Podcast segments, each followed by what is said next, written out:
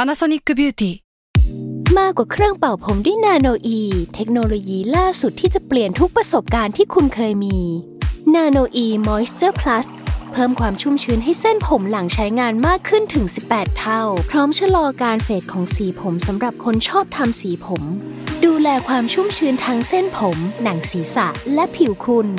Panasonic NA0J มีเทคโนโลยีนาโนอีที่ care only you แซลมอนพอดแคสต์มันสดอร่อย ทฤษฎีสมคบคิดเรื่องลึกลับ สัตว์ประหลาด ฆาตกรรม ความลี้ลับที่หาสาเหตุไม่ได้ เรื่องเล่าจากเคสจริงที่น่ากลัวกว่าฟิกชั่น สวัสดีครับ ผมยศมันประพงศ์ ผมธัญวัฒน์อิพุดม นี่คือรายการ Untitled Case สวัสดีครับ สวัสดีครับ ยินดีต้อนรับเข้าสู่รายการ Untitled Case ครับผม ครับผม วันเนี้ยผมจะให้พี่ทันเป็นคนเกริ่นเข้ารายการบ้าง ไม่เอา ทำไมอ่ะ จำไม่ได้ อะ วันนี้เรา ก็ อยู่ จำได้แค่ว่าตอนนี้เป็นตอนมิชชั่นครับ เออเออเออเออ แล้ว EP เท่าไหร่ก็ช่างมันครับ คือจะบอกว่าวันวันที่เราอัดรายการนี้มันเป็นวันที่ Summer Podcast เนี่ยปล่อยแบบสอบถามใช่ไหม เออเออเออแล้วเราคุณรุ่งเนี่ยที่เป็นโปรดิวเซอร์ของสมาร์ทแคสก็แคปมาให้ดูว่ามีคนอ่ะบอกว่าให้พี่ยศกับพี่ทันเนี่ย ช่วยจำเลข EP ให้หน่อยได้ไหม คือคือเอ้ยผมก็ไม่รู้ว่ามันเป็นปัญหาขนาดนั้นเลยเหรอ แต่แต่ผมก็รู้สึกผิดเหมือนกันนะที่จำไม่ได้เนี่ย ก็จำไม่ได้อะ โอเคเราเข้าเรื่องกันดีกว่า ครับผม วันนี้ผมเป็นคนเริ่มก่อนครับ ครับ เรื่องของผมเนี่ยมันเกิดขึ้น เมื่ เมื่อ อน่ากลัวอยู่นะ ผมไม่อยากเล่าแล้วผมพี่โจผมลาออกจากราย การ คือเรื่องของผมเนี่ยมันเกิดเกิดขึ้นเมื่อวันที่ 30 มิถุนายนปี 1764 ครับผม ครับ ที่ฝรั่งเศสเนี่ยมันมีเด็กผู้หญิงอยู่คนหนึ่งอายุ 14 ปี อืม คือเธอคนเนี้ยเหมือนมีอาชีพเหมือนว่ามีภารกิจที่จะต้องเลี้ยงฝูงแกะอะพี่ทัน อ่า ก็คือเหมือนตอนนั้นอะช่วงเวลานั้นเธอกำลังเฝ้าดูฝูงแกะอยู่ฝูงหนึ่ง อืม แต่ว่าจู่ๆครับเธอก็ถูกพุ่งเข้ามาทำร้ายจนเสียชีวิต อ่า เธอคนนั้นเนยมีชื่อว่าชานบูเล่ เออ ดูจากร่องรอยแล้วอะครับ ดูเหมือนว่า เธอจะถูกสัตว์ร้ายบางอย่าง ขย่ำจนเสียชีวิตอะ เออ อย่างโหดเหี้ยมพอสมควร คือบ้านที่เธออยู่มันเป็นฟาร์มเป็นไร่อะไรอย่าอ่างเงี้ยหร เออเหมือนเธอเป็นเด็กเลี้ยงแกะคนหนึงอะเออเธอเหมือนเป็ ทุ่งนาอะไรอย่าง ใช่ เงี้ย ใช่ใช่ อ่า เธอเนี่ยไม่ใช่คนแรกไว้ยพี่ทันเพราะว่าก่อนหน้า อ่า ที่ชาญบูเล่จะเสียชีวิตเนี่ย อ่า สองเดือน มีหญิงสาวคนหนึ่งถูกอสุรกายเนี่ยที่คาดว่าเป็นตัวเดียวกันเนี่ย พุ่งเข้ามาหวังจะทำร้าย แต่ว่าหญิงสาวคนเนี้ยถูกชาวบ้านแถวนั้นมาปกป้องไว้ได้ ก็เลยไม่เสียชีวิต เขาอธิบายไหมว่ารูปร่างมันเป็นยังไง ใช่ คือเธอคนที่รอดชีวิตเนี่ยอธิอธิบายลักษณะของอสุรกายตัวเนี้ยไว้ว่าเหมือนหมาป่า แต่ก็ไม่ใช่หมาป่า อ่าอ่า แต่มันมีท่าทางอะไรบางอย่างที่มันดู คล้ายจะเป็นสัตว์ประหลาดที่น่ากลัว เออ มากๆตัวหนึ่ง แล้วคือสามารถทำร้ายคนได้ด้วยก็น่ากลัวแหละ ใช่ คือเธอไม่เสียชีวิตก็จริง ครับ แต่ว่า 2 เดือนถัดมาเนี่ย ชานบูเล่ก็ถูกไอสัตว์ประหลาดหรือว่าสุรกายตัวเนี้ยขย่ำจนเสียชีวิต เฮ้ยน่ากลัว เออ คือบริเวณที่ทั้งสองคนอาศัยอยู่ครับ มันคือบริเวณในละแวกเดียวกัน ครับ มันเป็นพื้นที่หนึ่งทางตอนใต้ของฝรั่งเศสที่มีชื่อว่าเชโวดอง ครับ คือเชโวดองเนี่ยมันเป็นลักษณะภูมิประเทศที่ค่อนข้างจะห่างไกลจากเมืองอื่นอ่ะพี่ คือมันเป็น อืมอืม เป็นเมืองในชนบทเลยอ่ะ อยู่ห่างไกลจากเมืองพอสมควร มีลักษณะภูมิประเทศเป็นหุบเป็นเขา มีทางลาดชันแล้วก็มีป่าที่รกชัก คือมันมีนักประวัติศาสตร์คนหนึ่งอะครับบอกว่าเชโวดองเนี่ยเป็นพื้นที่ที่เหมาะสมที่แบบจะมีสัตว์ประหลาดบางอย่างอะบางตัวเนี่ยไปหลบซ่อนอยู่จริงๆอ่ะ ซึ่งมันก็มีจริงๆไว้ยพี่ เพราะว่าสัตว์ประหลาดตัวเนี้ยที่จากคำบอกเล่าของคนแถวนั้น หรือว่าจากทั้งหญิงสาวคนหนึ่งที่โดนทำร้ายเองเนี่ย อืม บอกว่าไอ้สัตว์ประหลาดหรือว่าสุรกายตัวเนี้ยมีลักษณะคล้ายหมาป่า ที่ตัวใหญ่จนผิดปกติอย่างมาก อืม ตัวสีแดงแล้วก็ปกคลุมไปด้วยเกล็ด อีกคำบอกเล่าก็บอกว่ามีขนที่ยาวที่แผงคอ แล้วก็มีลวดลายสีขวางขาวดำมีหัวที่ใหญ่โตแล้วก็ยาวเหมือนสุนัขเกรย์ฮาวด์แล้วก็ อ่า มีปากที่กว้างมากๆ มีกรงเล็บเหมือนนก แทนที่จะเป็นเล็บแบบหมาป่าพี่ทัน นี่มันไม่ใช่สัตว์มันเป็นอสุรกาย เออ แล้วว่า มันเป็น ถ้า แบบ นั้นอ่ะ บีสอะมันเป็นเดอะบีสอะ อ่าอ่าอ่า คือเดี๋ยวผมจะแปะรูปไว้ในคอมเมนต์นะ ครับ คือไอสัตว์ประหลาดหรือว่าสุรกายตัวเนี้ยมันถูกเรียกว่า The Beast of c h e v o d o n อืม คือมันเป็นสัตว์ประหลาดประจำพื้นที่นั้นอะ อืม คล้ายมอสแมนของพี่ทันอะ ครับ เอ้ยพูดแบบนี้มันจะน่ากลัว หายน่ากลัวไหมวะ เฮ้ยมอสแมนน่ากลัว ตายคุณมันดูถูกอะไรมอสแมนผม เฮ้ยโทษโทษโทษโทษไม่น่าลบหลู่เลย คือเหยื่อสองคนแรกที่ผมพูดถึงเนี่ยพี่ทันมันเป็นเพียงแค่ส่วนน้อย เพราะว่าจากประวัติศาสตร์ของฝรั่งเศสที่บันทึกไว้อะพี่ ครับ อสูรกายแห่งเชโวดองเนี่ย น่าจะฆ่าชีวิตคนแถวนั้นไปมากถึงหนึ่งร้อยคนอะ โห เออ เยอะมาก โห แล้วมันก็มีบางบันทึกอะหรือว่าบางสำนักอะที่บอกว่าตัวเลขผู้เสียชีวิตเนี่ย อาจจะสูงมากถึง 300 คนเลยก็ได้อะ โหนี่มันเป็นภัยคุกคามต่อ เออ มนุษย์แล้วนะ ใช่แล้วมันมันที่สำคัญเลยพี่ทัน มันใช้เวลาเพียงแค่ 3 ปีอะตั้งแต่ปี 1904ถึงปี 1917อะ อืม ในการฆ่าชีวิตคนไปเกินร้อยคนนะพี่ทัน มันเป็นอิชชูที่ใหญ่มากๆนะ แล้วไม่สามารถมีใครจับมันได้เมื่อ ใช่ ก่อนใช่ไหม มันยังลอยนวลอยู่ อ่าๆ คือประกายสำคัญของเรื่องเนี้ยครับมันเกิดขึ้นเมื่อช่วงต้นปี 1915 ครับ คือมีเด็กอายุ 10 ขวบแล้วก็ผองเพื่อนเนี่ยเคน ถูกรุมทำร้ายโดยอสุรกายเนี่ย ซึ่งมันน่าจะปฏิบัติการกับคู่ของมันน่ะตอนนั้นนะครับพวกเขาอ่ะสามารถใช้กิ่งไม้เป็นอาวุธ แล้วก็ไล่พวกมันไปได้ก็คือไม่มีใครเสียชีวิต แต่ว่าอาจจะมีได้รับบาดเจ็บบ้าง เรื่องราวของเจ้าเด็กกลุ่มเนี้ยพี่ มันก็ไปเข้าหูพระเจ้าหลุยส์ที่ 15 ซึ่งก็ได้ตบรางวัลให้พวกเขาอย่างงามในฐานะที่แบบรอดชีวิตมาจากอสุรกายได้ อืม แล้วก็ไล่พวกมันไปได้ แล้วก็เป็นคนเอาข่าวเนี้ยมารายงานให้กับพระเจ้าอ่ะ อืม คือมันก็เลยกลายเป็นว่าเด็กกลุ่มเนี้ยได้ตังค์ไปฟรีๆเยอะมาก อืม แต่ที่สำคัญกว่าที่เด็กกลุ่มเนี้ยได้ตังค์อ่ะคือเรื่องเนี้ยเรื่องราวของอสุรกายที่มันฆ่าคนไปเยอะมากๆเนี่ย ในที่สุดมันก็ไปถึงหูของคนที่มีอำนาจใหญ่โตสักที เป็นผู้ปกครองนะ ใช่ใช่ใช่คือแรงกระเพื่อมต่อมาคือ การออกคำสั่งให้เกิดภารกิจไล่ล่าอสุรกายตัวเนี้ยอย่างจริงจังจากพระเจ้าหลุยส์ที่สิบห้า คือมิชชั่นตามหา ใช่ใช่ สิ่ง ใช่ มีชีวิตตัวนี้ ใช่ ครับ ช่วงนั้นนะครับมันมีปมอย่างหนึ่งคือฝรั่งเศสอะตอนนั้นอะเป็นช่วงที่แบบแพ้สงครามรัวๆเลยอะแล้วก็ อ่า อำนาจในแถบยุโรปเนี่ยค่อนข้างลดลงเรื่อยๆแบบว่ามันมีขั้วอำนาจใหม่ขึ้นมาแซงเรื่อยๆอะ อืม ฝรั่งเศสที่เคยเป็นเจ้าอำนาจมามันก็ลดลงมาเรื่อยๆลดมาเรื่อยๆพระเจ้าหลุยส์ที่สิบห้าแล้วก็ทางรัฐบาลเนี่ย เชื่อว่าเนี่ยเป็นน่าจะเป็นโอกาสที่ดีในการที่จะกู้หน้ากลับมา จากการที่ฝรั่งเศสน่าจะสามารถพิชิตอสุรกายตัวนี้ได้ อ่า เออไอภารกิจตัวเนี้ยมันเลยไม่ใช่แค่การฆ่าศูนย์อะ า มันเลยกลายเป็นว่าเป็นการกู้หน้าฝรั่งเศส อ่า กลับมาด้วยอ่ะ อ่าให้คนมันได้ใจหน่อย เออเออให้คนมันรู้สึกว่า เออ ฝรั่งเศสเนี่ยก็ไม่ได้กระจอกนะ อ่าอ่า เออ คือมันมีการตั้งค่าหัวอสุรกายตัวเนี้ยถึง 6,000ลิเวอร์อะพี่ ซึ่งมันเป็นเงินจำนวนเงินที่แบบเทียบเท่ารายได้ต่อหนึ่งปีอ่ะของคนคนหนึ่งเลยอะ โโห คือมันเยอะนะ เยอะมากเลยนะ โอ้ก็ เป็นเป็ เป็น นปี ถ้า ไม่ เที ท ยบ ทำอะไรแล้วถ้าถ้าเจอตัวเนี้ย ใช่คือถ้าเทียบกับสมัยเนี้ยน่าจะเป็นเป็นแสนแสนๆเป็นล้านล้านอ่ะ ก็เยอะอยู่นะ เออ เออเออเรื่องราวของอสุรกายตัวเนี้ย มันจึงกลายเป็นไวรัลวะพี่ทัน เพราะว่ามันก็มีคนแบบอาสาสมัครอ่ะอยากที่จะมาช่วยร่วมภารกิจเนี้ยในการตามล่าอสุรกายตัวเนี้ย แต่ว่ามันมันมีประวัติศาสตร์หนึ่งที่บอกว่าเออไอเรื่องราวของการตามล่าอสูรเนี้ยมันเหมือนเป็นไวรัลยุคแรก ๆ ของช่วงอันแรกๆของประวัติศาสตร์มนุษย์เลยก็ว่าได้ อ๋อ เออเออเออ แต่มันไวรัลด้วยการบอกปากต่อปาก ใช่ ได้ปะ ช่วงช่วงนั้นมันเป็นนิวส์เปเปอร์แล้วก็มีแบบว่า อ่า มีคือเหมือนวิธีการเล่าข่าวในสมัยนั้นนะพี่ธันมันค่อนข้างน่าสนใจ คือเหมือนว่า มันจะมีคนที่แบบไปฟังข่าวนี้มา เออ แล้วก็มาเล่นละครให้ในเมืองอ่ะ เออ แล้วก็เหมือนเล่นละครนั้นโดยการบอกเล่าข่าวเหมือนมีที่มาด้วย อ๋อ เออเหมือนเอาข่าวมาเล่าเป็นละครอ่ะ ครับ อไอ้ข่าวของอสุรกายตรงนี้ยมันก็ถูกเออกมาเล่าใน ในวิธีแบบเนี้ยมันก็เลยเป็นเรื่องที่ไวรัลมากๆ คนแรกครับจากทางการที่ถูกส่งไปที่เชวูดองเพื่อไปล่าอสุรกายตัวเนี้ย มีชื่อว่ากัปตันดูฮาเมล ม คือเขาเนี่ยมีทหารติดตามไปด้วย แล้วก็ได้รับความช่วยเหลือจากชาวบ้านในละแวกนั้นนะครับ ตั้งแต่พ่อค้าแม่ค้าขายผ้ายันไปชาวนาเลยอะคือมีบันทึกไว้ว่ากองทัพอาสาสมัครของกัปตันดูฮาเมลเนี่ย อาจมีมากถึงสามหมื่นคนอ่ะ เพื่อจับไปตัวนี้เหรเอออเยอะมาก โคตรทุ่มเท โคตรเยอะ แต่มันก็สมควรนะพี่พันธุ์เพราะว่า อ่า ไอ้ อ่า สัตว์อสุรกายตัวนี้มันก็ฆ่าคนไปร้อยคนอ่ะ ก็เยอะมากๆเลยเนาะคือคุณดูฮาเมลเนี่ย ใช้ยุทธศาสตร์จัดกำลังพลเพื่อไล่ล่าเป็นเหมือนทหารเลยอะ เออ มีจานการจัด formation ให้มีหน่วยลาดตระเวนไปก่อน เออ คนนี้ก็เป็นแบ็กอัพ อีกคนนึงก็เดินไล่ล่าตามนู่นนี่อะคือแบบ อ่า จัดเหมือนสู้รบจริง ๆ เลยอะ เหมือนตามจับกอดซิลล่า เป็นเอ่ออะไรนะโกจิรา กอดซิลล่า แล้วก็มีการใช้แท็กติกอย่างเช่นว่า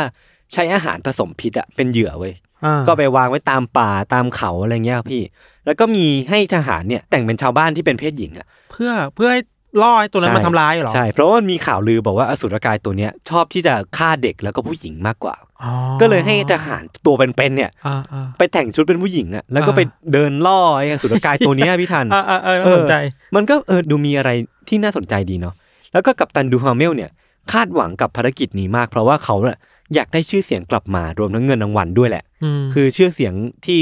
ฝรั่งเศสมันหายไปอะเขาก็อยากที่จะได้กลับมาในแง่ของประเทศเอง แล้วก็ตัวเขาเองด้วย ครับ อืมแต่ว่าเวลาผ่านไปครับพี่ทัน กองกำลังของคุณดูฮาเมลเนี่ย ก็ยังไม่สามารถจัดการกับอสุรกายตัวนี้ได้สักทีอะ ถึงแม้จะมีคนเป็นพันๆ เป็นหมื่นหมื่น เป็นหมื่นหมื่นคน ก็ยังไม่สามารถฆ่ามันได้สักทีเว้ยพี่ทัน อ่า มีหลายครั้งที่เขายิงมันได้เว้ยแต่เขาก็พลาดไป คือยิงพลาดอะ อ่าอ่าอ่า ปล่อยโอกาสให้แบบหลุดไปอ่ะ คือ เขาก็ตามล่าไอ้สุรกายตัวเนี้ยตรงเชวดองไปเรื่อยๆ จนอสุรกายมันหนีออกจากพื้นที่ตรงนี้ไปได้ แล้วก็เอาไปซ่อนตัวจนเขาไม่สามารถจับได้อีกต่อไปอะ ครับ คือมันก็เลยไปกลายเป็นมิชชั่นที่ยืดเยื้ออ ม มันไม่ไม่สำเร็จสักทีอะพี่ทัน อืม เมื่อมันไม่เป็นไปตามแผนครับพระเจ้าหลุยส์ที่สิบห้าจึงตัดสินใจส่งนักล่าหมาป่ามืออาชีพสองคน อืม มาที่เมืองเชวดองเพื่อช่วยเหลือภารกิจนี้กับคุณกัปตันดูฮาเมลเนี่ย เออคือเอาโปรมาช่วยแล้วแหละ เออคง คงแบบว่าเออไม่ไหวแล้วน่าจะต้องมีคนที่มาช่วยสักทีนักล่าหมาป่าสองคนนั้นนะครับคือ พ่อลูกตระกูลเดนเนวาล อืม คือมีวิธีการล่าที่แบบแตกต่างกับกัปตันดูฮาเมลโดยสิ้นเชิงเลยพี่ ม คือกัปตันดูฮาเมลอย่างที่บอกไปคือเขาเป็นทหาร ม เขาจะมีวิธีการไล่ล่าแบบจัดฟอร์เมชันแบบทหารเลยอะ อืม แต่ว่าตระกูลเดนเวลเนี่ย เชื่อมั่นในการตามรอยแบบซุ่มมากกว่า คือเรียกได้ว่าจะลัดเลาะไปตามป่า เออเออ ซุ่มโจมตี เออ ไม่ได้จัดการแบบหวือหวาอะไร เหมือนจัดการเพราะว่ารู้เนเจอร์รู้ธรรมชาติของสัตว์ ใช่ มากกว่า ใช่ คือถ้าถ้าเป็นแบบอธิบายเข้าใจง่ายคือ วิธีการเล่นเกมอ่ะ มันจะเออบมีางคนที่แบบชอบสู้แบบซึ่งซึ่งหน้าแต่อีกคน เออเออ คือชอบซุ่มโจมตี เออเออ คือมันเป็นสองฟอร์เมชันที่ต่างกันนะ อ่าอ่า มันก็เลยทำงานด้วยกันไม่ได้เว้ยพี่ทัน อ่า คือพอถึงเวลาเริ่มงานจริงๆอ่ะ กับตันดูฮาเมลอ่ะที่แบบโปรไฟล์ก็ไม่ดี ประวัติที่ผ่านมาก็ไม่ดี ก็เลยกลายเป็นฝ่ายต้องเฟดตัวออกไป เพราะว่าต้องยอมให้ตระกูลเดนเนวัลเนี่ยขึ้นมาคุมแทน อืม อืมพ่อลูกเดนเนวัลเนี่ยครับ มีวิธีการล่าก็คือนำหมาล่าเนื้อที่ถูกฝึกมาแล้วอย่างดีอ่ะทั้งหมด 8 ตัว คือพกมาจากบ้านเลยอะแล้วก็มาทำเพื่อภารกิจนี้โดยเฉพาะเลยครับ แล้วก็ใช้เวลา 4 เดือนต่อมาในการตามล่าหมาป่าพันธุ์ยูเรเซีย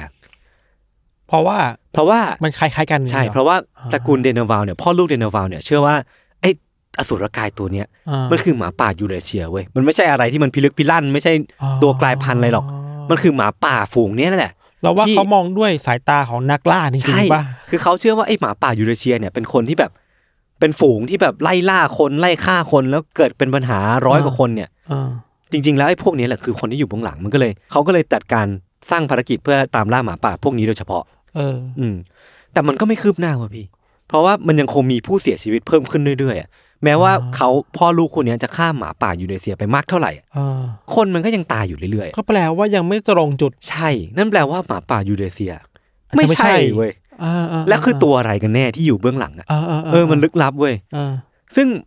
มันก็ยังไม่สำเร็จเว้ยพี่ พระเจ้าหลุยส์ที่ห้าก็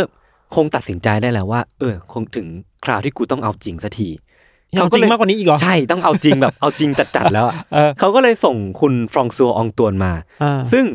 เป็นมือขวา เป็นบอดี้การ์ดเลยอะ า เป็นเหมือนเป็นคนที่แบบเดินติดตามติดสอยห้อยตามพระเจ้าหลุยส์ไปไหนมาไหนอ่ะ อ่า เป็นคนแบบมือปืนประจำกายเลยอ่ะ อ่ ส่งมาแบบว่า เอ้ย มึงต้องทำให้สำเร็จแล้วนะ คือเป็นลังแบบ S S แล้ว เออ ถ้าคนนี้ไม่สำเร็จอ่ะ ก็ไม่มีใครแล้วเว้ย เออ เอออองตวนเนี่ยก็มาถึงเมืองนี้ในวันที่ 22 มิถุนายน วันที่ 20 กันยายน ผ่านไปเพียง 3 เดือน อืม เรื่องราวมันก็ถูกเป่าประกาศออกมาจากพื้นที่เชโวดองเนี่ย บอกว่าคุณอองตวนเนี่ย สามารถกำจัดอสุรกายตัวนั้นได้เรียบร้อยแล้วอะ เฮ้ย เดี๋ยวก่อนนะ เร็วมาก เลยป่ะ เออ เรียกได้ว่าไอ้สองคนที่ผ่านมาแม่งกระจอกไปเลยอะเจ สา อ ม คุ ห ณอ มื่ อน ง คนที่ผ่านมา เออเจอคุณอองตูนเข้าไปอ่ะ อองตูนเนี่ย จากข่าวที่รายงานออกมาไว้พี่ เขาบอกว่าได้ฆ่าหมาป่าที่สูงประมาณ 80เซนติเมตร าย าว 1.7 เมตร หนักประมาณ 60 กิโลกรัมได้อะซึ่งเป็นหมาป่าที่โดยลักษณะข้างนอกเนี่ย ใหญ่กว่าหมาป่าทั่วไปมากๆอะเออ แล้วต่อมาอองตัวเนี่ยก็ออกมายืนยันว่าหมาป่าตัวนี้นี่แหละ คือ The Beast of j e v o d o n อ๋อ เออและ และเขา เขา เคลมได้วะ ใช่แล้วเขาก็ทำการปิดชีวิตของมันเรียบร้อยแล้ว แล้วเจอตัวไหม คือ มี ใช่ มีหลักฐานเป็นตัวตัวไหม ใช่ ก็คือมีหลักฐานการพบว่าไอ้หมาป่าที่เขาฆ่าเนี่ย มีลักษณะที่ใหญ่โตกว่าหมาป่าทั่วไปมาก เหรอ ๆ เออเออ คือใหญ่เท่าไหนเกือบเท่าคนป่ะ ก็ 1.7 เมตรอะพี่ ยาว 1.7 เมตรก็คือสูงเท่าๆผมเลย ร้อ อะ ยเจ็ดสิบ เออเออ แล้วก็สูงประมาณ 80 เซน ยาว อืม 1.7 เมตร หนัก 60 กิโลกรัม ตัวใหญ่มาก ใหญ่ใหญ่ใหญ่ หลังจากนั้นนะพี่ เพื่อเป็นการยืนยันนะครับ คุณอองตวนเนี่ยก็ไปชวนเหล่าชาวบ้านที่เคยต่อสู้กับไอ้อสุรกายตัวเนี้ย อืม มาก่อนในอดีตเนี่ยมาช่วยกันชี้เป้าเว้ยว่าตัวเนี้ยใช่อสุรกายที่เคยโจมตีพวกเขาจริง ๆ หรือเปล่า ปรากฏว่าชาวบ้านก็บอกว่าใช่เว้ย อ่า สาเหตุที่พวกเขาบอกว่าใช่อะเพราะว่ามันมีรอยแผลเป็น อ่า ตามตัวของไอ้หมาป่าตัวเนี้ยเต็มไปหมดเลย อ๋อ เว้ย จำได้ เออตรงบนหางตาขวา ชาวบ้านคนนี้ก็จำได้ว่า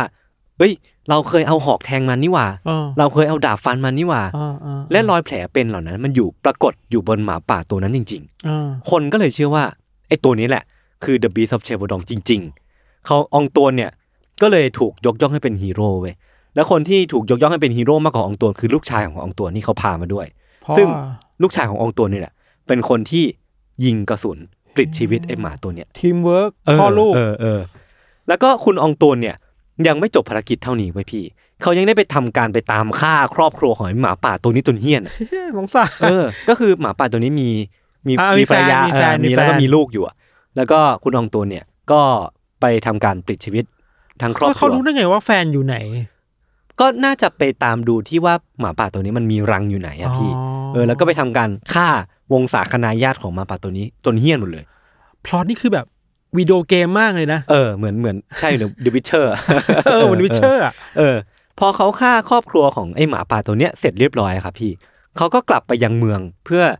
รับรางวัลก้อนงาม ชื่อเสียงแล้วก็เกียรติยศ คือมันมีรางวัลมีบอกว่ารางวัลที่คุณอองตวนได้ อืม ประมาณ 9,000ลิเวอร์ ก็คือเยอะกว่าที่พระเจ้าหลุยส์ที่15 ประกาศไป เออ ตอนแรกอีกอะ อ๋ออาจจะเป็นอาจจะเป็นเพราะว่า เป็นคนสนิท ค ด้วนย ส มั้ง นิทด้วยมั้ง เออแล้วก็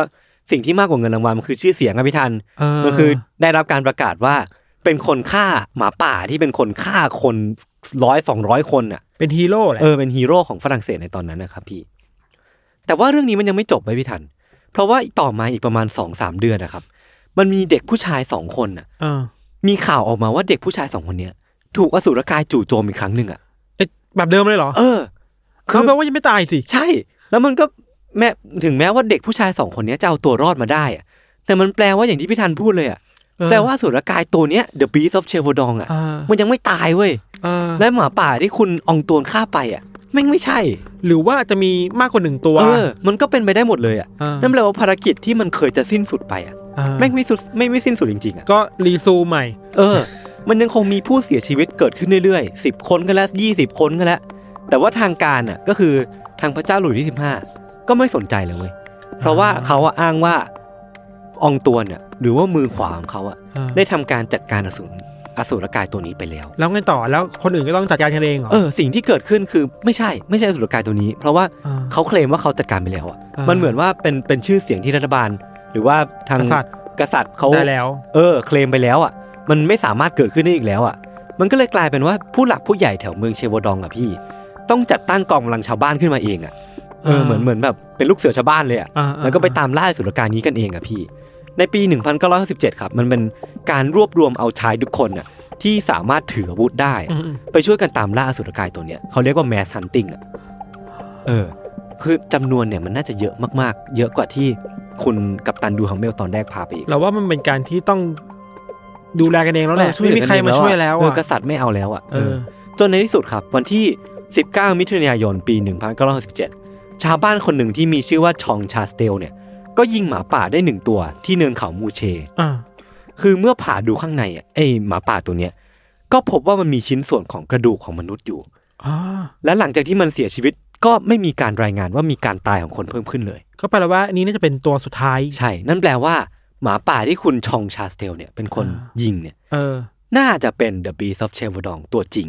อ่า ไม่ใช่ที่คนอองตวนฆ่าเว้ย อ่าก ลายเป็นว่าชาวบ้านอ่ะ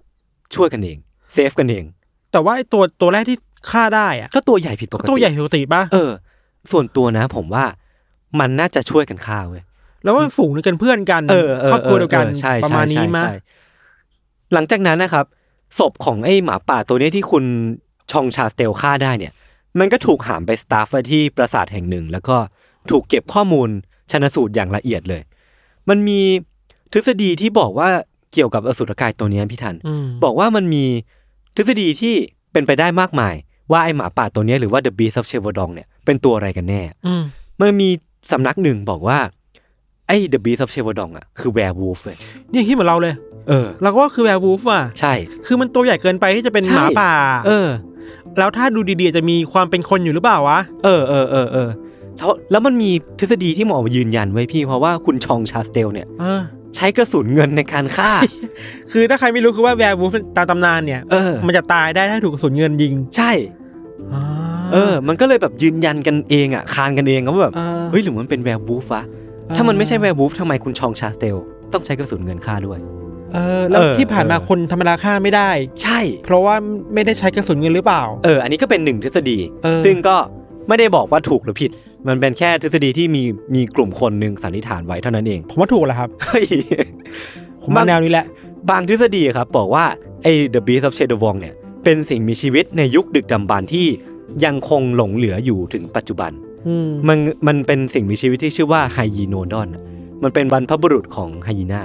ชื่อแบบไดโนเสาร์เนาะ ใช่ มีโนดอนโนดอ ใช่ นอะไร ใช่ก็คือเป็นเป็นไฮยีน่าเป็นหมาเป็นอะไรก็ตามที่แบบมีลักษณะร่างกายที่ใหญ่โตกว่าสัตว์ที่ เ อยู่ในปัจจุบัน เออ แล้วก็มีความโหดเหี้ยม หรือว่าอันมันอาจจะเป็นไดวูฟแบร์ด็อกซึ่งล้วนเป็นสิ่งมีชีวิตที่สูญพันธุ์ไปแล้วทั้งสิ้น ไดวูฟนี่ในเกมพัทโรนเหรอ อ๋อไม่แน่ใจ แต่ว่าแบดด็อกคือก่อนหน้านี้พี่มันจะมีหมาที่ผสมกับหมีอ่ะ อ่า เออมันเป็นสิ่งมีชีวิตในยุคดึกดำบรรพ์อ่ะ อ่ น่ากลัวมากตัวใหญ่โคตร อ่า ซึ่งคนก็อาจจะคิดว่าเออหรือมันเป็นแบดด็อกวะ เออ แต่มันก็ตกไปอ่ะทฤษฎีเนี้ยมันเป็นทฤษฎีที่ไม่ค่อยมีคนยอมรับเท่าไหร่เพราะมัน อ่ เป็นไปได้ยากอ่ะ แปลว่าคนพูดถึงเรื่องแวร์วูฟมากกว่าป่ะ ใช่ใช่ใช่มันมีอีกทฤษฎีหนึ่งที่ที่พี่พี่ทันน่าจะชอบนะ มันรู้ต่างดาวเหรอ ไม่ใช่ ไม่ใช่ ทฤษฎีเนี้ยบอกว่าอสูรกายที่อยู่เบื้องหลังแท้จริงแล้วอะครับ คือคนที่เป็นฆาตกรต่อเนื่องเว้ย เซล i คิลเลอร์ เออ แล้วไงต่ออะ คือมันมีศพของเหยื่อหลายคนน่ะที่มีลักษณะหัวขาดอ่ะพี่ทัน เออ ซึ่งหมาป่าทั่วไปไม่น่าทำได้ปะ เออ เออ มันไม่น่ามีอาวุธหรือว่ามีวิธีการที่จะตัดหัวคนได้ขนาดนั้นอ่ะ หรือก็ไม่มีสติสัมปชัญญะพอที่จะแบบ ตัดหัวอะ ตัดหัวคน เออ มันก็เลยมีคนสันนิษฐานว่าไอ้คนที่อยู่เบื้องหลัง The Beast of Shadow Wong อ่ะคือคนจริงๆที่เป็นฆาตกรต่อเนื่อง เออ แต่ว่าใส่ชุดหมาป่า ไอ้เชี่ยเฮ้ย นี่พลิกนะ เออ เราแต่เรากลับคิดว่า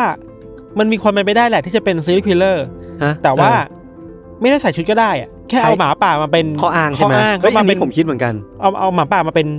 ฉากบังหน้า เออเออเออ แล้วตัวเองก็ เออ ฆ่าเขาอยู่ข้างหลังอ่ะ ใช่ผมคิดเหมือนกันเลยพี่ เฮ้ยนี่เป็นไปได้นะ เป็นไปได้ แล้วเมื่อก่อนการตรวจสอบศพอาจจะไม่ได้มีการที่ดูได้ละเอียดเหมือน ใช่ ตอนนี้อะ ต้องต้องย้ำอีกทีว่าเรื่องนี้มันเกิดขึ้น 200 กว่าปีแล้วว่าพี่ทัน เออ เทคโนโลยีวิทยาการของปัจจุบันก็คงไม่มีในสมัยนั้นหรอก เออ ซึ่ง เฮ้ย ผมคิดว่ามันอาจจะเป็นการตีเนียนของฆาตกรต่อเนื่อง น่าสนใจ เออเออ หรือถ้าเป็นยุคนี้อ่ะเราคิดว่าเรื่องราวแบบนี้มันก็น่าจะดู make sense มากขึ้นเปล่าวะ อืมอืม ถ้าสมมติเกิดขึ้นในยุคปัจจุบันปัจจุบันอ่ะ ใช่ใช่ใช่ แต่ว่ามันก็มีอีกความเป็นไปได้ที่เราคิดว่า มันก็เป็นไปได้สูงว่าจะเป็นสัตว์ป่าจริงๆแหละ อ่าใช่ เพราะอย่างที่ยศบอกมาหลายร้อยปีแล้วอ่ะ อืม แล้ว อืมอืม ยุคนั้นจะมีสัตว์บางอย่างที่มัน อืม ยังหลงเหลืออยู่อ่ะ อืมอืม อาจจะเป็นหมาป่าที่มันเป็นพันธุ์ที่ตัวใหญ่จริง ๆ ก็ได้อะ เออเออเออ เออว่ะ คือมันก็มี าสใจว่ะ มีทฤษฎีอีกอย่างหนึ่งพี่มันคนบางคนก็บอกว่ามันอาจจะเป็นไฮยีน่าบางคนก็จะบอกว่าอาจจะเป็นสิงโต ซึ่งคนฝรั่งเศสในสมัยนั้นน่ะ อืม ไม่คุ้นเคยกับสองสองสิ่งมีชีวิตนี้เว้ย เออ คนก็เลยคิดว่าไอ้สองสิ่งมีชีวิตที่หน้าตาแปลกไปที่แบบจากภาพตามที่เขาเคยเห็นอ่ะ อืม มันอาจจะเป็นอสุรกายก็ได้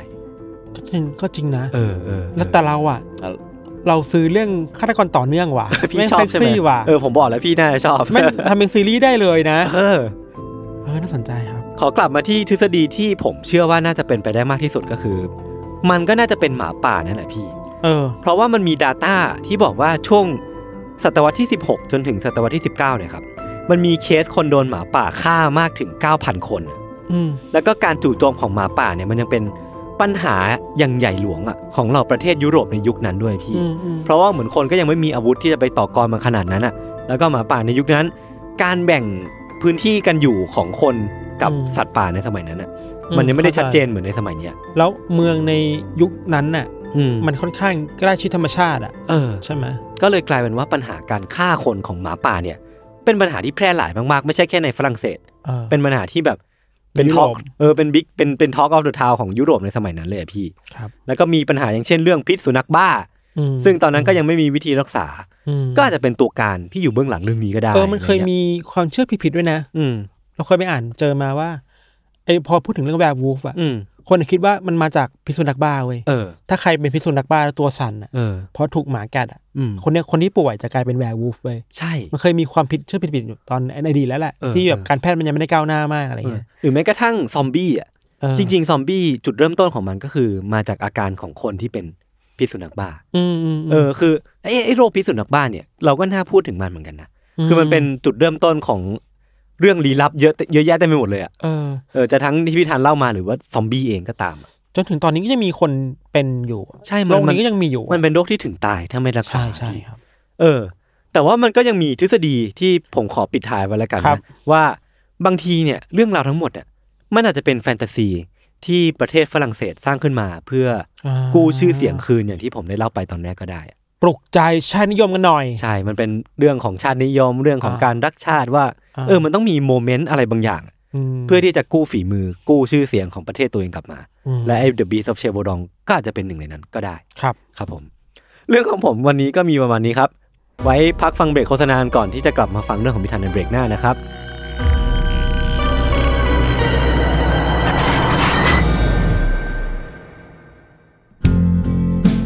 สวัสดีครับ คุณผู้ฟังทุกท่านนะครับ ผมไอติมพริศวัชรศิลป์นะครับ วันนี้อยากจะมาชวนทุกคนเนี่ยมาฟังรายการพอดแคสต์แรกของผมนะครับ ชื่อว่า Pro and Con นะครับ โดยซีซั่นแรกเนี่ยเราจะตั้งชื่อว่า Pro and Con s o นะครับ ที่จะพาทุกคนเนี่ยไปฟังหลักคิดที่ผมได้จากอาชีพแรกในชีวิตผม นั่นก็คือการทำงานในบริษัทคอนซอลที่ชื่อว่า m c k i n s e y นะครับ เคล็ดลับไม่ว่าจะเป็นการร่วมงานกับคนต่างวัย การสมัครงานยังไงให้มีโอกาสได้สูงนะครับ การทำความรู้จักกับคนแปลกหน้ายังไงให้รวดเร็วนะครับ ทั้งหมดนี้เนี่ยสามารถติดตามได้ใน Pro and Console นะครับ พอดแคสต์ที่จะออกอากาศตอนใหม่ ทุกวันพุธ ทุกช่องทางของ s ซ l m o n Podcast ครับ Pro and Console Podcast กับผมไอติมพริต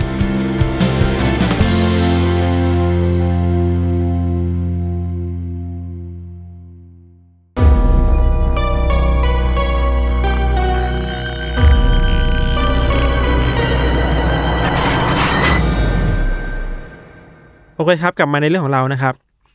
เรื่องของเราในวันนี้นะครับ ก็ไม่น่ากลัวครับ เฮ้ย เป็นไปไม่ได้ ผมไม่เชื่อ พี่ พี่น่ากลัวพี่ก็บอกมันตรง เอ้ยผมเตือนด้วยความจริงใจ ถ้าพูดจริงก็คือพูดจริงว่าไม่น่ากลัวแต่สนุกแต่สนุก ๆอออ่า เกิดขึ้นใน โอค ปี 1945 ครับ ครับ มันเป็นมิชชั่นที่ค่อนข้างจะลึกลับซับซ้อน ซ่อนเงื่อนเพื่อนไม่ทรยศ เฮ้ยอะไรนะ มี อะไร กา นะ ร เดี๋ยวนะลากยาวไปไหนเนี่ยเมื่อกี้ มีการหายตัวไปของอะไรบางอย่าง อ่าอ่า แล้วก็มีการค้นหาเกิดขึ้น อ่า ประมาณนี้ ครับในปี 1945 ครับ ที่อเมริกาครับ เหตุเกิดประมาณเดือนธันวาคมมั้งนะเออปลายปลายปีเงี้ย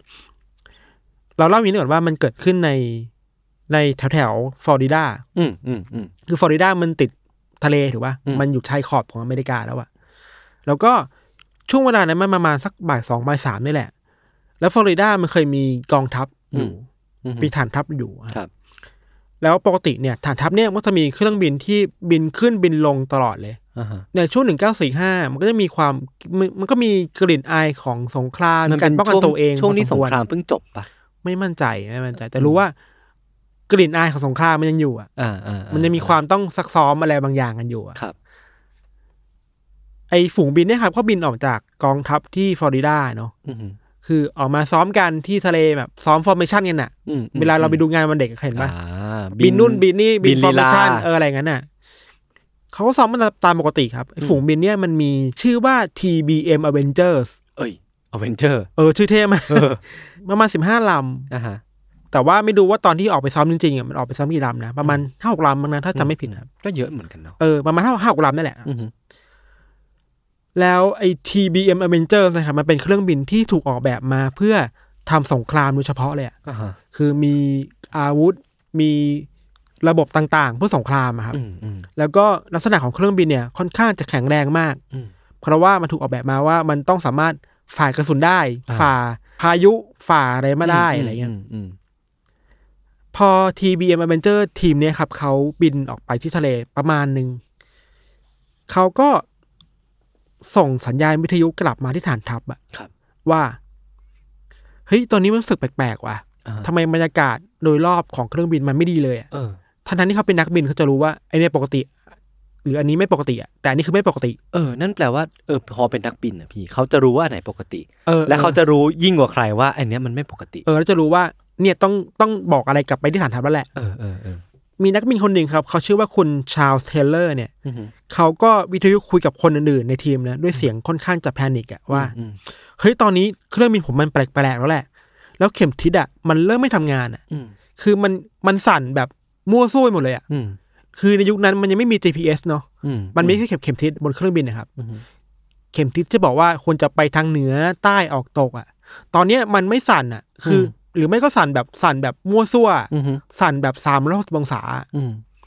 เขาเลยส่งสัญญาณวิทยุไปคุยเพื่อน อืม ข้างๆ ทุกคนก็แบบเออเป็นเหมือนกัน พอรู้แบบนั้นนะครับเขาก็ส่งสัญญาณในพวกเนี้ยความช่วยเหลือเนี่ยกลับมาที่ฐานทัพ อืม ไอ้ตามข้อมูลที่เราไปเจอมา ไอ้มันมีทางสคริปต์ของคุณชาลส์เทเลอร์อยู่เหมือนกันนะครับ เขาพูดประมาณว่าเฮ้ยตอนเนี้ยขอความช่วยเหลือหน่อยสิ เพราะว่าตอนเนี้ยเขาหาทิศทางของเครื่องบินไม่เจอแล้วอะ เออ ไม่รู้ว่าตอนนี้เครื่องบินกำลังบินไปทางทิศไหนอะ อ่าฮะ แล้ว ตอนแรกเขากะว่าเขาจะบินกลับมาที่ทางตะวันตก เพราะมันบินออกไปทางตะวันออกนะปะ อ่าก็ บิน จะ กลับมาเพื่อฐานทัพ อ่า อะ เก็ตเก็ต แต่ว่าพอตั้งใจบินกลับมาที่ฝั่งตะวันตกอะเขากลับไม่เห็นชายฝั่งเลยอะ เออ คือเขาไปโผล่ที่ไหนก็ไม่รู้แล้วอะ โอ้โหน่ากลัวมากเลยอ่ะ คือตอนนี้ทุกอย่างมันมันแปลกประหลาดมากของทีมนี้ไปแล้ว คือ เออ พวกเขาไม่รู้ว่าอยู่ที่ไหนครับ มันมีอีกข้อความหนึ่งของคุณเทเลอร์นะเขาพูดเหมือนกันว่า ตอนนี้เขาก็ย้ำว่า ตอนนี้เขาไม่รู้ว่าเขาอยู่ที่ไหนของในทะเลแล้วอะ่ะ อืม เราไม่หนำซ้ำอ่ะไอสีของน้ำทะเลที่มันเคยเป็นสีน้ำเงินอ่ะ อืม ตอนนี้เขามองลงไปอ่ะมันเป็นสีขาวแล้วเว้ย เฮ้ย เป็นไปได้ไงอ่ะ นั่นสิคือเป็นสีขาวสีเทาๆที่เขาไม่รู้ว่ามันคืออะไรอ่ะ เออ พอเป็นแบบนี้ครับฐานทัพเองก็พยายามติดต่อคุณเทเลอร์กับทีมฝูงบินนั้นนะ ครับ อยู่เรื่อยๆครับ แต่คุยกันไม่ค่อยรู้เรื่อง เพราะว่าสัญญาณที่กลับมา อืม มันเริ่มเบาขึ้นเบาขึ้นน่ะ อืม แล้วคุณเทเลอร์ก็พูดออกมาเป็นแบบไม่ได้สับอ่ะ อืม เหมือนสัญญาณมันถูกตัดไปทุกๆ วินาทีอ่ะ เออ สัญญาณไม่ชัดอะครับ พอทั้งสองฝั่งไม่สามารถคุยกันได้แล้วเนี่ย ทางกองทัพเองรู้สึกว่า เออ ไม่น่าจะปลอดภัยแล้วมั้ง เออ น่าจะมีอะไรบางอย่างผิด เอ ปก อ ติ เหตุการณ์แบบเนี้ยมันผ่านไปประมาณครึ่งชั่วโมงเลยอะ โอ้โห การที่ฝูงบินมาหลงทิศแล้วก็คุยกลับมาไม่รู้เรื่องอ่ะ เออ คือช่วงเวลาของแพนิกอ่ะะเอะ ซึ่งมันเป็นช่วงเวลาที่น่าจะยาวนานมากๆสำหรับ เออ พวกนักบินฝูงนั้นอ่ะ แล้วสมมติว่าเครื่องบินมันมีความเร็วสูงมากอะ อืม ครึ่งชั่วโมงคุณไม่รู้บินไปไหนแล้วอะ จริง เออ คือทางกองทัพเองก็เริ่มใจไม่ดีแล้วเนาะ ครับ นอกจากที่คุณชาลส์เทเลอร์จะไม่สามารถคุยหรือว่าไม่สามารถส่งสัญญาณกลับมาได้แล้วอะ อืม ทีมในฝูงบินคนอื่นๆน่ะ นักบินเกือบยี่สิบ20 คนน่ะ อืม ก็ติดต่อไม่ได้เหมือนกันเว้ย โอ้โห คือตอนนี้ทุกคนพอผ่านไปครึ่งชั่วโมงทุกคนหายไปเลยอะสัญญาณหายไปเลยอะ แล้วติดต่อใครไม่ได้ ไม่ได้ อยู่ตรงไหนก็ไม่รู้ ตัวพวกเขาเองก็ไม่มีสนามแม่เหล็ก ไม่รู้ว่าตัวเอง เออ อ อ ยู่จุดไหน เออ มันไม่มี GPS อะ เออ ยุคนั้นอะมันมีแค่เข็มทิศอะ น่ากลัว คือจากสัญญาณนี้มันค่อยๆดังจากตอนแรกอะ ครับ มันก็เริ่มเบาลงเบาลงสุดท้ายก็เรดาร์ก็ไม่พบ ขาด ไม่ การ พบ ติดต่ออย่างสิ้นเชิง ทุกคนหายไปหมดเลยอะเกือบยี่สิบ20 ชีวิตอะ เออ หายไปหมดเลยอะ ครับ พอเป็นแบบนี้ครับกองทัพก็รู้สึกว่า ก็กลัวแหละ อย่างที่เราบอกมันคือช่วงเวลาที่เขาคิดว่ามันคือสงครามอะ อืมอืม เฮ้ยมันถูกกองทัพของตรงข้ามฝั่งตรงข้ามบุกมาหรือเปล่า เออ ถูกสอยไปแล้ว เออหรือเปล่าเนาะเขาก็เลยตัดสินใจส่งเครื่องบินรุ่นใหญ่อีกสองลำอะ อืม ตามไปเว้ยเพื่อไปตามหา อ่า สองลำเนี่ยครับมันมีชื่อรุ่นว่ามาติน PBM Mariner อ่าฮะ คือสองลำเนี่ยปกติแล้วมันจะเป็นเครื่องบินสำหรับทิ้งระเบิดอะ อ่า เครื่องใหญ่กว่าปกติ เออ แล้วก็รูปร่างเนี่ยค่อนข้างใหญ่ แล้วก็ทางกองทัพเนี่ยเชื่อว่า ถ้าเอาเครื่องบินที่มันลำใหญ่ขึ้นน่ะไปตามหาเนี่ย อืม มันก็น่าจะทนกับสภาพอากาศได้ สมมติว่าไอ้ฝูงนั้น อ่า เจอเรื่อง เก็ต อากาศมา เออเออ น่าจะทนกับสถานการณ์ เออเออ ที่พลิกผันได้มากกว่า อืมมันก็เลยกลายเป็นมิชชั่นในการตามหาฝูงบินนั้นนะครับ ด้วยเครื่องบินที่ใหญ่กว่าสองล อ่า ำคือตามปกติแล้วครับไอ้ PBM Mariner สองลำเนี่ย อ่า มันจะถูกใช้สำหรับการฝึกทหารเท่านั้นเองอะ อ่าฮะ เพราะสงครามมันไม่ค่อยมีแล้วอะก็ เออ ฝึกนักบินใหม่ไปเรื่อยๆเออไปบินลองไปบินทิ้งระเบิดดูอะไรเงี้ย อืม แต่คราวเนี้ยมันกลายเป็นมิชชั่นพิเศษอย่างที่เราบอกไปแล้วล่ะ มันคือมิชชั่นในการตามหาฝูงบินที่หายไปอะ อืม ไอพีเอ็มมาริเนอร์เนี่ยครับ มันมีสองเครื่องเนาะ เครื่องแรกชื่อว่าเทรนนิ่งสามสิบสอง อืม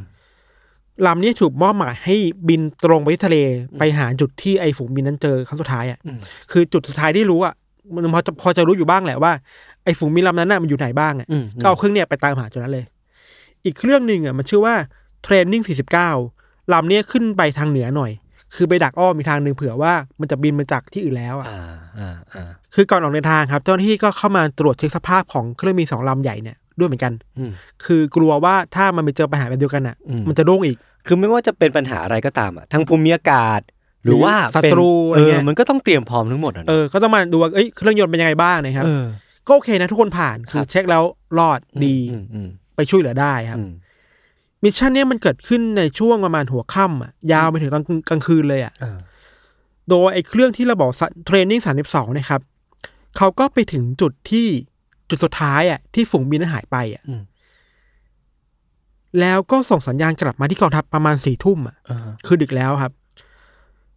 สัญญาณที่เขาส่งมาบอกกองทัพคือว่า ตอนเนี้ยเขาพวกเขาเนี่ยนะ ได้บินมาที่ไอจุดที่ฝูงบินมันหายตัวไปแล้วแหละ อืม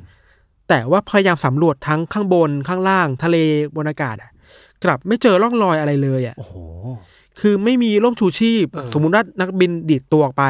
ก็ต้องเห็นร่องรอยบนผืน เออ น้ำบ้าง ไม่มีนักบินไม่มีเศษซากของเครื่องบินถ้ามันถูกยิงอ่ะ เออ ก็ไม่มีเลยอ่ะ หรือว่าเวลาเครื่องบินมันตกลงน้ำอะมันน่าจะมีน้ำมันอยู่อะ อืมอืมอืม มันน่าจะมีหลักฐานอะไรทิ้งอยู่อ่ะ แต่นี่คือไม่มีอะไรเกิดขึ้นเลยอ่ะ เหมือนหายตัวไปแบบดื้อ เหมือนแบบแวบเดียวหายไปอ่ะ ๆเออ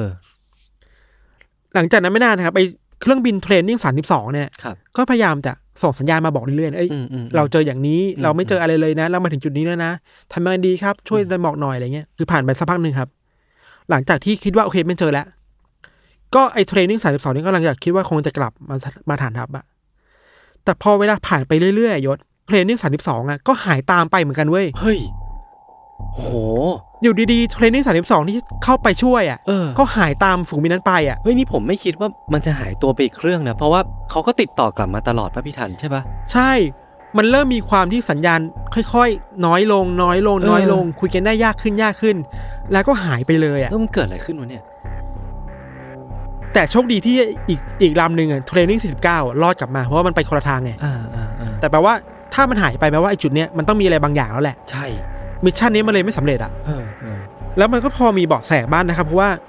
กองทัพก็ส่งสัญญาณไปที่เรือรบที่อยู่แถวๆนั้นน่ะคืออยู่ไม่ใกล้อ่ะแต่ว่าพอจะสังเกตมาได้อ่ะไอเรือรบที่อยู่แถวนั้นก็รายงานมาว่า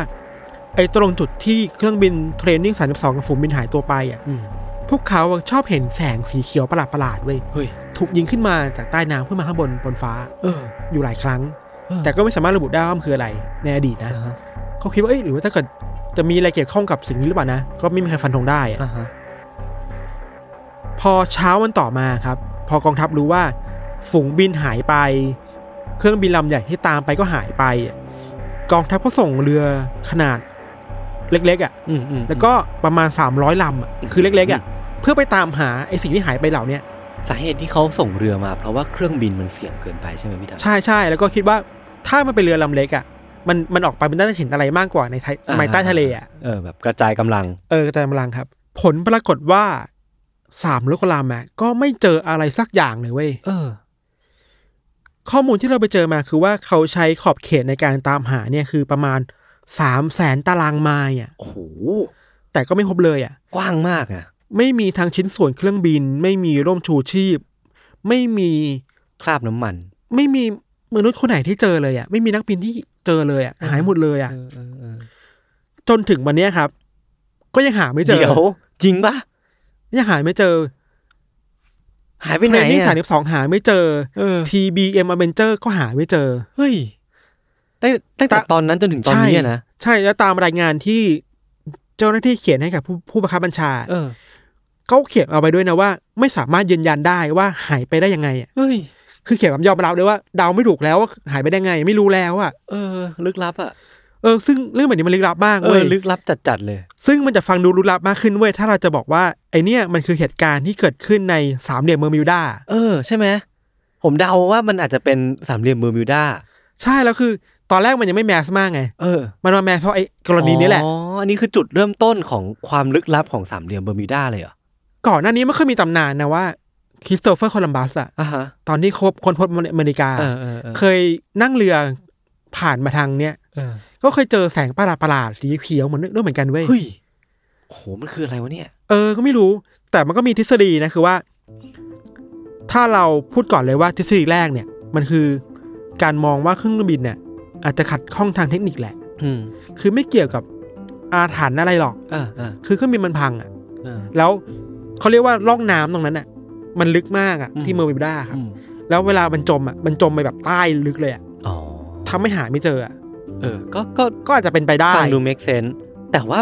ไอ้เครื่องบิน 32อะไอ้ทีบีสามสองนั่นน่ะ เออ พี่เขาก็เช็คก่อนแล้วอะ เออ แต่เราคิดว่ามันอาจจะเมคเซนมากขึ้นเว้ย ถ้ามันเจอกับพวกปรากฏการณ์ทางธรรมชาติ พายุ อืมอืมอืม หรือว่าไซโครนอะไรบางอย่างที่อยู่ในกลางทะเลอ่ะ อืม ทำให้มันไม่สามารถติดต่อได้ก็เป็ อื น ม ไปได้ปะวะ ครับ ส่วนอีกทฤษฎีหนึ่งครับเขาบอกว่า ไอ้บนสามเหลี่ยมเมอร์มิวด้าเนี่ยมันมีคลื่นแม่เหล็กที่แรงมากอ่ะ อ่ามันก็เลยรบกวนการสื่อสาร เออแล้วอย่างที่เราบอกเข็มทิศมันแบบ รวม พังอะ อ่า แปลว่าเอ้ยคลื่นแม่เหล็กมันน่าจะมีส่วนเกี่ยวข้องแหละ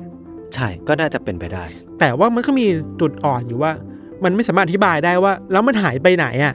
มันเออนั่นดิคือการที่มันหายตัวไปแบบไม่มีใครพบเห็นแม้แต่ชิ้นส่วนเครื่องบินสักอันหนึงอ่ะ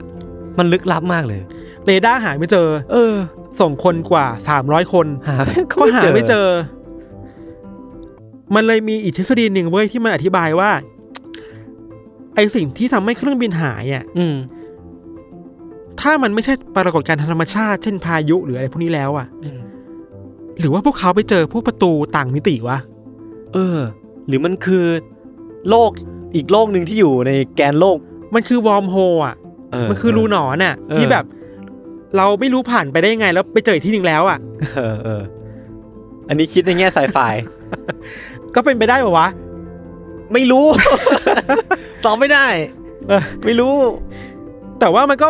อธิบายได้ไง สมมติ เออ ถ้าไปเจอ เออ ประตูที่ไปอีกมิติหนึ่งไง อ่ะถ้ามันเป็นไปได้ในแง่ทฤษฎีจริงๆอ่ะก็มีโอกาสเกิดขึ้นนะ อย่างที่เราบอกว่ามันมีคนที่ส่งสัญญาณกลับมาว่า ตอนนี้เขาไม่รู้อยู่ที่ไหนอ่ะ อืมอืม แล้วทะเลมันกลายเป็นสีขาว เออ อ่ะ อันเนี้ยอันนี้ยังคาใจผมอยู่ว่า ก็จะแปลว่าเขาไปอยู่มิติอื่นแล้วไง อ๋อ หรือเปล่า อ่ะพี่ พี่เชื่อทฤษฎีนี้พี่ก็บอกผม มา ผมจะได้เชื่อตามเฮ้ยแต่มันก็น่าสนใจอ่ะคือผมว่างงองค์ทะเลสีขาวอันนี้หนึ่งแหละ เออ แล้วก็งงไอ้ลำแสงสีเขียวที่มันพุ่งมาจากทะเล เออ คืออะไร นั่นสิ วะ ไม่รู้ แต่มีคนบอกว่าไอ้ลำแสงสีเขียวอ่ะ อืม มันคือพลุอ่ะ ฮะ ที่พวกนักนักเดินเรือชอบใช้อ่ะ อ๋อ เพื่อช่วยเหลือนึกออกว่า อ๋อ SOS อ่ะ เออ ยิงยิงไปบนฟ้าอะ เออ ก็เป็นไปได้ อ่าฮะ อ่ะถ้ายศไม่เชื่อว่ามันคือประตูเว้ยมันก็มีอีกทฤษฎีหนึ่งเว้ย อ่ะมอสแมนเอ เลียนเหลืออะไรอีกอ่ะ คือ โอเคแหละ มันน่ะไม่ใช่ประตูอ่ะ อืม แต่ว่าเขาหล่นไปอยู่ใจใจกลางโลกแล้วอ่ะ แบบที่พี่เล่าใช่ไหม มันคือกันกลางโลกอ่ะ ไอ้ทฤษฎีโลกลวงของพี่อ่ะ เออมันคือตรงนั้นอ่ะคือ ใช่ไหม เขาล่วงไปตรงนั้นเว้ย เออ ก็เป็นไปได้อ่ะ เออก็เป็นไปได้ ทำให้คนหาไม่เจอไง เออ อาจจะถูกพายุพัดไปแล้วแบบเอ้ยหล่นลงประตูอะไรบางอย่างอ่ะ เออเออเออ ไปอยู่ที่กลางโลกพอดีอ่ะ ซึ่งถ้าสมมติว่า ผมถ้าผมจำไม่ผิดนะพี่ทันน่ะเล่าว่าทฤษฎีโลกลวงอะมันจะมีประตูมิติ ใช่ ที่เชื่อมกันระหว่างโลกบนผิวกับโล เอก อ ข้างใน บางคนบอกว่าประตูเนี่ยมันอยู่ที่ขั้วโลกเหนือ เออ แต่ว่ามันอาจจะอาจจะอยู่ที่เมอร์มิวดาก็ได้ว่า เบอร์มิวด้าอาจจะเป็นประตูแห่ง หนึ่ง ของการ enter เข้าสู่ แล้วทำไมมันมันไม่มีคนเข้าไปอีกวะพี่ หรือว่ามี ก็มันเป็นความลับไง อ๋ อ อ่ะ ถ้าไม่ใช่ยศ มันก็มีอีกแบบหนึ่งเว้ย อ่ามามา คือว่า โอเคแหละ ตรงกลางโลกมันอาจจะอ่ะมันอาจจะไม่ใช่โลกกลวงอะ เอเลียนเอเลียน แต่ว่าไอการบินผ่านไปตรงนั้นน่ะ เออ เขาอาจจะบินผ่านอาณาเขตที่มันเคยเป็นเมืองใต้บาดาลอะ อ๋อแอตแลนติสเหรอ ไอแลนติสอะ เออเออแล้วเขาเข้าไปทำไม เข้าไปได้ไง เขาหลุดไปไง อ๋อ แล้วแล้วคนที่อยู่ไอแลนติสอาจจะไม่พอใจอะ เออ ก็เลยโดนฆ่า ก็เลยโดนพาตัวไป อ๋ออ๋อเอ้ยเอ้ยเอ้ยอันนี้ผมผมว่าเป็นไปได้นะคือในแง่ของทฤษฎีมิติเวลาพี่ เวลามันเป็นหมุดหมายหนึ่งในมิติใช่ไหม เออ นั่นแปลว่าเขาอาจจะหลุดเข้าไปด้วยอะไรต่างอย่างก็ไม่รู้อะย้อนเวลากลับไปในเมืองแอตแลนติสตอนที่ยังแอตแลนติสยังอยู่อะ แต่ทฤษฎีก็บอกว่ามันไม่เคยหายไปนะแอตแลนติสอ่ะมันอยู่ตรงนั้นตลอดอ่ะมันอยู่ใต้เมืองเบลดาตลอดอ่ะแอตแลนติสอ่ะ อ๋อเหรอ มันมีคนที่ดำน้ำอยู่ใต้เมืองนั้นตลอดอ่ะ เออ แต่แค่เครื่องบินนี้แค่บังเอิญผ่านไปจุดที่เขาไม่อยากให้เจออ่ะ อควาแมน ครับ ก็ไม่เชื่อใช่ไหม อ่ะผมเชื่อก็ได้ ผมเชื่อก็ได้ คือผมอะเชื่อว่ามีคนหายไปแน่ๆ อันนี้แน่นอน แต่ว่าไม่รู้ด้วยเหตุผลอะไร สุดท้ายแล้วเว้ยมันก็มีสิ่งที่เราคิดว่า ถ้าพูดพูดกันแบบวิทยาศาสตร์นะ อืมอืม ความเป็นไปได้มากที่สุดอ่ะสำหรับเราแล้วอ่ะเราเชื่อตามทฤษฎีหนึ่งเว้ยที่มันบอกว่าไอ้ยไอ้จุดที่เขาบินไปผ่านอ่ะ อืม อยู่ข้างใต้น้ำนั่นน่ะ มันคือแอเรีย51 ที่มันอยู่ใต้น้ำเว้ย เดี๋ยวเดี๋ยววิทยาศาสตร์ แล้วพี่ลากวิทยาศาสตร์มาทำไมเนี่ย แอเรีย51 ใต้น้ำมันคือการที่ไปเจอมนุษย์ต่างดาวมา ฟลอริดาด้วยปะ แล้วมันใช่ฟลอริดาด้วย เน แล้ว วาดาด้วยปะเออ แล้วมันก็ซ่อนมนุษย์ต่างดาวไว้ใต้น้ำมายศ เออเออเออ แล้วมันเคยมีคนที่อ้างว่าเขาเคยเห็น UFO อ่ะ อืม บินอยู่แถวเมอร์มิวดาบ่อยๆอ่ะ แล้วเขาไปทำอะไรแถวเบอร์มิวดา มันคือฐานทัพลับในการทดลองมนุษย์ต่างมนุษย์ต่างดาว หมายถึง ไ คนที่เห็นนะเขาไปทำอะไรแถวเบอร์มิวดา ถ้าจะอธิบายให้มันชัดเจนมากขึ้นน่ะ ครับ คือ ไอการที่เครื่องบินเหล่านั้นน่ะ เออ บินผ่านไปอ่ะ อ่าฮะ พวกเขาอาจจะถูกยาน UFO อ่ะ อืม ลักพาตัวไปก็ได้อ่ะ อ่าอ่าอ่าอ่า ซึ่งเนี่ยไม่โคตรเมกเซนโคตรเมกเซนเลยนะเว้ย เออ คือ คือเรื่องบินลำใหญ่ เออ ๆ มันจะหายไปได้ยังไงวะ ใช่ ถ้าไม่ถูก UFO ลักพาตัวไปยศ ก็ตก ไง เออ แต่ผมอะก็ไม่ไม่สามารถเลือกได้เหมือนกันว่าจะเชื่อทฤษฎีไหน คือมันก็ดูน่าดึงดูดหมดเลยเนาะ ไม่ว่าจะเป็น เออ เรื่องของแอตแลนติส เอเลียน หรือว่า ไอ้มิติเวลาอะไรของพี่ทันอะ ถ้าจะใส่ไฟหน่อย เราคิดว่ามิติเวลามันก็เป็นไม่ได้ป่าวะ เออก็ สม น่าม สนติใจ สมมติ ใช่ใช่ เป็นไม่ได้ ใช่ใช่ มันมันดูเบสออนวิทยาศาสตร์มากที่สุดแล้วแหละ ใช่ใช่ แต่ลึกๆเราเราคิดว่า มันมีคนหายไปแหละ อืม มันหายไปจริงๆแหละแต่ไม่รู้หายไปไหนอ่ะ ใช่ มันมันคล้ายๆปริศนากับ MH 3 7 0ป่ะ เอออันนี้ ข ก็ อง เป็น มาเลเซีย ปริศนเหมือนกัน ที่แบบหายไปไหนไม่รู้แล้ว อืม ทุกวันนี้ก็ยังไม่รู้ว่าเครื่องบินทั้งลำหายไปไหนอ่ะ นั่นดิ คือเรื่องโลกเรามันก็ยังมีเรื่องราวที่มันอธิบาย ไม่ได้อยู่เยอะแยะเต็มไปหมดเลยอะ เออ แล้วมันก็ยังคงน่าดึงดูดกับการ ใช่ ที่เราจะเอาเรื่องเหล่านั้นมาเล่าอยู่เสมอเนาะ แล้วมันก็จะเป็นมิชชั่นของมนุษย์เราต่อไปเว้ย ใช่ ใน ตราบ กา ใด ร ที่ จะ ตราบใดที่ยังมีเรื่องราวเหล่านี้อยู่อะเราก็ยังสามารถ ไม่อดตายมีเรื่องมาเล่าได้ เรื่อยๆเนาะในอันเดอร์ ครับ เคส เห็นไหมครับว่าเรื่องนี้ผมจะไม่มีมอสแมนครับ เฮ้ยพี่ผมประทับใจว่ะ ครับ ก็ประมาณนี้ครับ โอเคครับ วันนี้เรื่องที่ผมและพี่ทันเตรียมมาก็มีประมาณนี้ ติดตามอันเดอร์เคสต่อได้ในอีพิโซดต่อๆไปทุกช่องทางของ s ซ m o n Podcast เช่นเคยครับผม วันนี้ผมและพี่ทันก็ลาไปก่อนสวัสดีครับ สวัสดีครับ ส